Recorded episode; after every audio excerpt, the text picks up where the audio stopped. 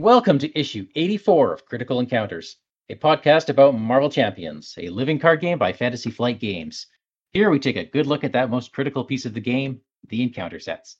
We'll discuss those poorly understood characters, unfairly labeled villains, and their various plans to shape humanity and benefit the planet, as well as those so called heroes intent on thwarting them. Hi, I'm one of your hosts, Mike, and joining me tonight is Steve. Mike, Hello, hello. And Daniel can't be with us. He is lost in time and space. I think he's um has a court date from his Space Mace episode. Oh, oh. Yeah. Chumley, Chumley, Chumley. oh, that was great. Uh, this is going to be a shorter one because that last episode we aired was really long and took a lot out of us, especially you, Steve. yeah, that was a, that was fun editing. Thanks to our nine special guests. Uh, I had a lot of fun. I hope they did too. So, Mike, I have a question for you. Oh, yeah, what's up? What's on your mind tonight? Hey, glad you asked, Steve. This one comes from Josaru. He says, when FFG makes their inevitable playable villain versus hero bosses version of Marvel Champions, a la Marvel Legendary Villains, A, who should be the playable villains in the base box? And B, which villain will, will you be most excited to play? Doesn't have to be from the box. And C, who other than Iron Man will you be most excited to beat up? This is a big one. Yeah, it's a good question. I, I like it. Um, I gave this I gave this some thought, but what about you? Did you? What do you think? Well, first off, I want to take issue with the the inevitable part. I don't think they're actually going to make that. I don't, based on some of the discussions we've had in the our interviews about you know how they treat heroes versus villains, and also because they have a lot of heroes to get through, like a lot of heroes. So I, I don't know if they're ever going to make it. You know, as much as we we'd love to push them in that direction. But hey, as a thought experiment, it's fun. We did just get Nebula. We did just get Nebula. I mean, She's a villain. she's a villain. Yeah, yeah. She's beating up villains in that one. Yeah, uh, maybe an anti-hero. She's more of an anti-hero, I guess. Okay, so if we're going base box, base box, you want the easily recognizable villains. Maybe not the big guns, because you want to save a couple for the the inevitable expansions. So, I mean, Green Goblin is an obvious because you know he's everyone knows him. Hmm. Kind of pretty much for the same reason why they brought him out as one of the first villain sets. What do you think, Doc Ock? I, I mean, that sounds good because then you could have a whole like Spider Verse box, which we recently saw them spoil for Gen Con, right? Spider Verse coming up. I gave this some thought, and I was trying to think of the same idea. Who could you start with as a villain box? Who would those villains go up against in the hero collection? So what I would like to see is a street level defenders box. So the two playable villains are Kingpin, and he's got all like leadership and you know his network of uh, businesses, and you know he's the mayor at one point. So he's you know he's not really a villain; he is a hero in this case. Uh, and I think you could get a lot out of that.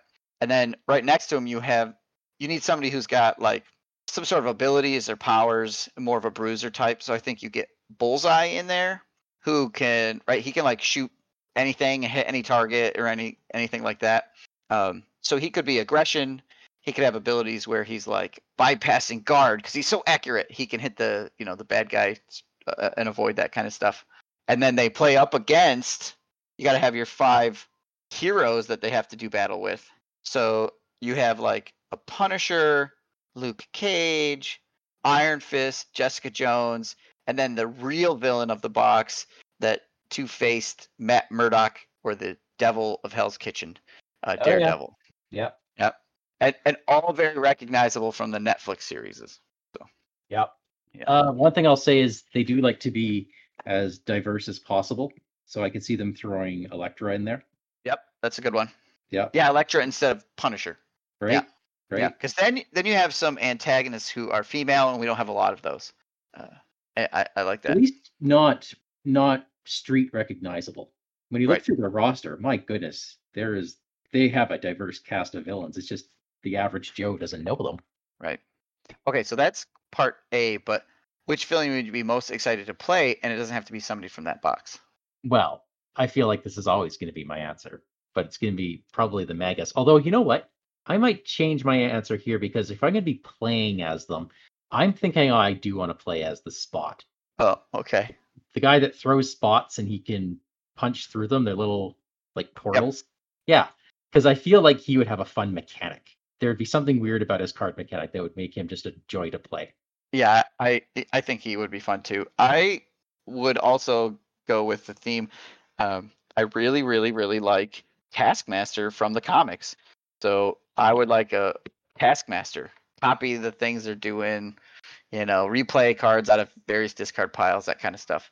Um, I just Tony Masters seems really cool. Um, not the one from the MCU movies, but one. from the comics. Yeah. Uh, so that'd be cool. Yeah. Okay, what does that leave? That leaves um who other than Iron Man will you be most excited to beat up? Well, you already kind of answered that. Uh, yeah, I mean that's who I think would be in the box, but I wouldn't mind, you know, knocking Captain America down a peg, or um, maybe Doctor Strange because he's just so powerful right now. So taking him out uh, could be fun. Uh, I would choose Wolverine. ooh, okay, That guy is everywhere and he needs to get knocked down. a few- okay. Why is he still alive? Well, he gets knocked down, but he gets up again. Yeah. Yeah. Yeah, he needs to stay down. Yeah. Probably not going to happen. Too popular. Yeah.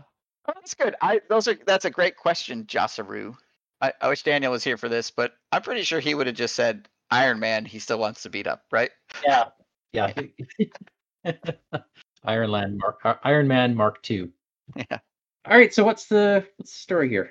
Uh, so actually, talking about knocking guys down, we got a gang up here that we haven't done one of these in a while, and I just wanted to mention this real quick. People have all kinds of different bling and storage solutions for their game, and I recently started using the dividers from the Tesseract game. I don't know if you've seen these, but these are these are great dividers. He's got all kinds of you know for every modular set and hero and aggression and aspects and all that kind of stuff. Uh, it's just one guy. He's making dividers for Lord of the Rings, Arkham Horror, and Marvel Champions. I haven't seen the other two LCG ones, not really, but I've seen the Marvel ones. They're nice quality. He seems like a real nice guy, and he's actually so heroic that he's just providing the PDFs for people to download for free. So you don't even have to buy his dividers from his store. You could just print them out on cardstock or whatever you want to do, and off you go. Uh, so I just wanted to say what a nice set of products these are, and how amazing it is that he's just giving them away for free. So check out the Tesseract game dividers. You can find the free stuff on BGG. Nice. And we needed some good news from the board game industry this week. Yeah, yeah. Go check out his webpage. Just you can just Google Tesseract Games. I'll put a link in the show notes and uh, support a local fan of the game. So All right.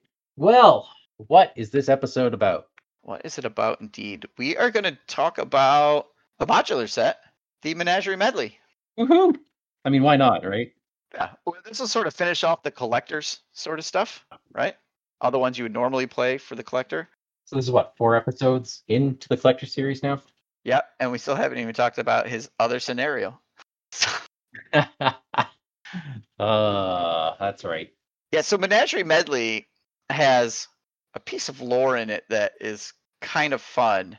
The Star Shark. Did you did you know about Star Sharks before playing this set?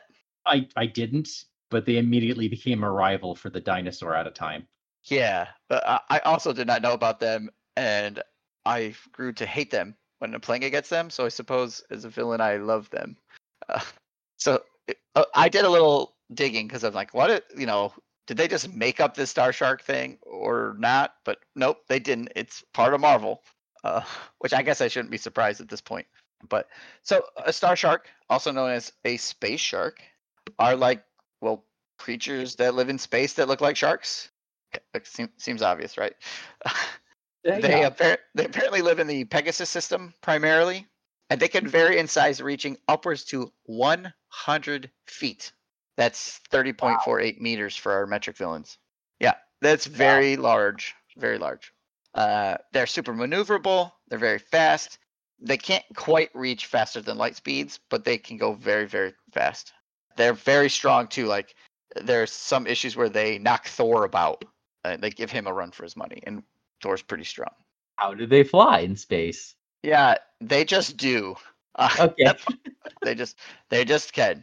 Uh, I, I don't. They don't really explain how that works. They don't have like jet engines or propulsion. I, I don't know. Maybe they breathe in the void through their mouths and out through their gills. I don't know. They, they don't. They don't tell us.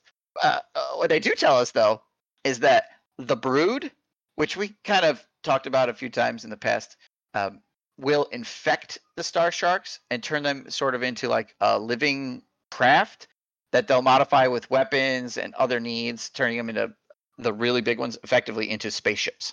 So they might actually use these uh, massive star sharks to like crash into planets. They'll use the smaller ones to ride like steeds. So while we get the Star Shark card, we can clearly see FFG's showing its hero bias here. As as villains, we don't get a Star Shark steed attachment in the game. We just get this minion. We don't, and we don't get the brood either. Right. I, I mean, I want to put like Red Skull riding a Star Shark, you know, going after Captain America. But I, I guess we'll just settle for the Star Shark itself. Yeah. Yeah. Uh, the Chitauri, they also produce their Leviathans by biomechanically engineering uh, Star Shark Akanti hybrid. So the Chitauri are utilizing these things. And in our picture, our Star Shark looks like a great white, but there's another common version as well. Can you guess which kind? Is it a hammerhead? It is a hammerhead, Yeah. of Yeah. course. Yeah. Okay. Uh, I mean, what other kind would you pick, right? maybe, maybe one of the like uh, sword style ones, but Oh yeah. Yeah. So a few issues back, we talked about Monarch Starstalker, and I was really intrigued. So I did a little more research, and I did discover he shows up in a couple other runs. He does one with Wolverine, where they end up in space in a spaceship. So it's Monarch and Wolverine and some other people, and they get attacked by a bunch of space thugs who are riding Star Sharks that smash through the hull of the spaceship that they're in. Uh, and you, you get to see a you know a fight between Monarch with Monarch and Wolverine uh, against Star Shark and and that little crew. So that that was kind of fun to see. Space thugs. Yeah, they're working for somebody. It was very complicated, and I didn't pre-read all the ones before it. So So Uh, there's a a profession of shark wrangling. right, space cowboys, Space cowboys. Space cowboys. Eat your heart out. Yeah, I haven't seen any space horses, just space sharks. So Well, Steve, I did some research too. oh, okay. Uh, I did. I searched Psionic Ghost and Marvel and found nothing. I searched Collector and Ghost and got a whole bunch of hits about collectible cards for Ghost Rider. Okay. Uh, and then I gave up and searched for Robot and Marvel, and you can guess how many hits I got. And Mhm. Servant Bot. Uh, the Collector has giant guard robots. That's okay. that's what I found. I don't I don't know.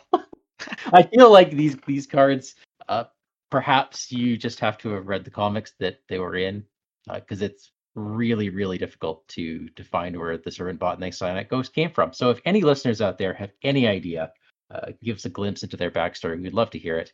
Uh, I just assume that the ghost is something that he has captured. Perhaps he's captured the memories of dead civilizations. Oh, that's good. Yeah. Maybe maybe you couldn't find anything because you did encounter one and it confused you and you've forgotten Oh. all about it. Hey hey, Hmm. there we go. We'll just make up our lore. That's right.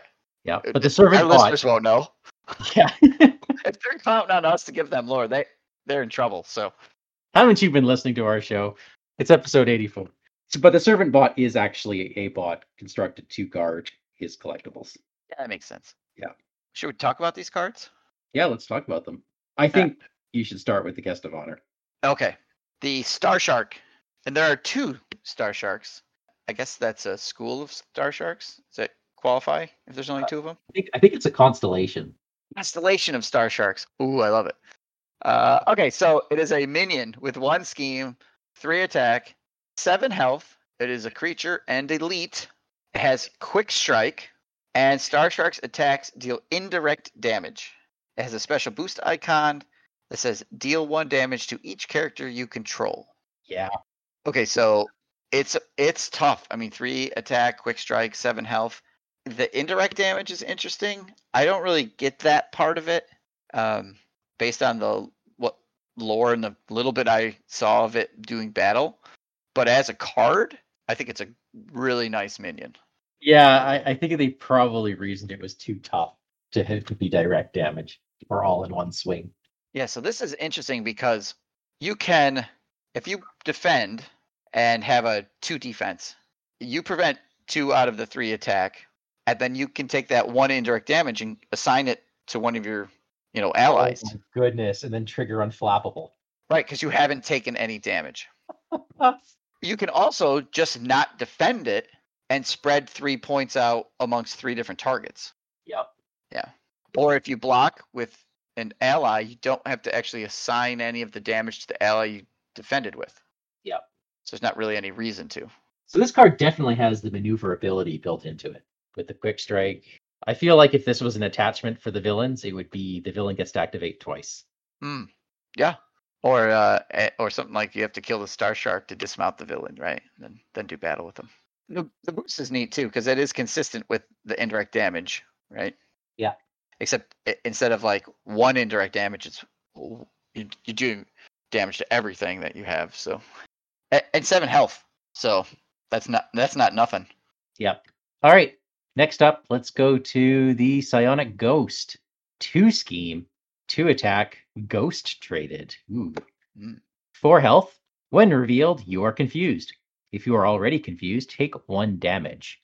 With a special boost, put the Psionic Ghost into play, engaged with you. So it only confuses you if it comes off the top of the deck, but you still, I mean, this is a 2 2 minion. Eh, how many of them are there? There's four. Four. Yeah, these are yeah, they're not to be trifled with. They can certainly ruin your day if you're not planning for them. Yeah, I mean, there's four of them, and they have the like oh, the if then sort of thing. So you could still be confused when a second one comes up. So you take a point of damage. That's not that's not terrible, but it's not gonna whiff. I don't know. It seems like I'm always in need of uh thwarting right when it comes up, and up. now I'm confused. Yeah. Yeah, exactly. It's bad when it comes out with a crisis icon. With Oh, yeah. something else. I bet Starlord has a lot of fun with these when they chain into each other. Oh yeah, that happens. That's definitely a thing. Does it? Does it? Yeah, I mean they're when revealed, so you could flip over two or three of them. You know, get confused, take a damage, take a damage. It is nice that they don't win. Yeah, right. The boost icon. That's a that's another rules thing to be careful. You're putting the ghost into play. You're not revealing the ghost. Yeah. So you'd rather see it as a boost icon than a encounter card, I think. But then Yeah. it still hits you if it's yeah. I mean, it's gonna attack you because it's it just came into play during the combat phase. So, Mm-hmm. Yeah, and there's four of them. Sometimes it feels like there's twelve of them in there. Yeah, it's it really just like the how Drang was made really minion heavy by his modular sets. Collector is the same, Right, because there are nine minions you're putting into his deck. and just minions once again. Yep. You want to take the last one? Ah, you do it. Okay. There are three of these servant bots. One scheme, one attack, three health, guard, and patrol. So you're not thwarting the main, and you're not attacking the villain until you take these guys out. Annoying. They're they're your standard grunt droid. They're there just to slow you down a bit. Uh, I don't know. I feel like Rocket Raccoon. This is fuel for him. That's fuel for Thor. Yeah, I, I mean the guard and the patrol having both is nice thematically. It's That's true. patrolling around. You have to duck and hide in the collection, you know, in the collector's base or or whatever. You got to take this thing out before you can proceed with your mission. I find patrol to be more disruptive of those two keywords. Yeah, especially in collector two, the second Yeah. scenario. Like if your if your first player happens to be your thwarter, it's like, oh my gosh, can anyone take care of this before my turn? They're like, one person's in alter ego form, the other person like, nope, I don't have any events that do it. I have to I have to play this other card first. Yeah. So it, it's also robot traded. Hmm? Hmm? Robot. Oh, it is. I want to say that's our second robot, after of course Thomas Edison's giant robot. What about the macrobots? Are they robots or are they something else? Yeah, macrobots are robots, correct? Okay, so you have Gi- Edison's giant robot, the macrobots, the servant bot, and one more robot minion. Oh, give me a hint. uh, Box. It's in the Rise of Red Skull box. There's a robot in the Rise of Red Skull. It was our spoiler card from FFG. Oh my goodness!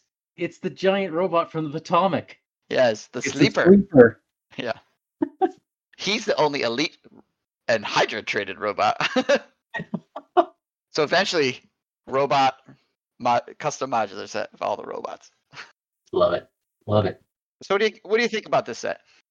it it does its job, right? It's suitably annoying for the scenario that it comes with. hmm It packs a punch and it slows you down and it confuses you at possibly those wrong moments.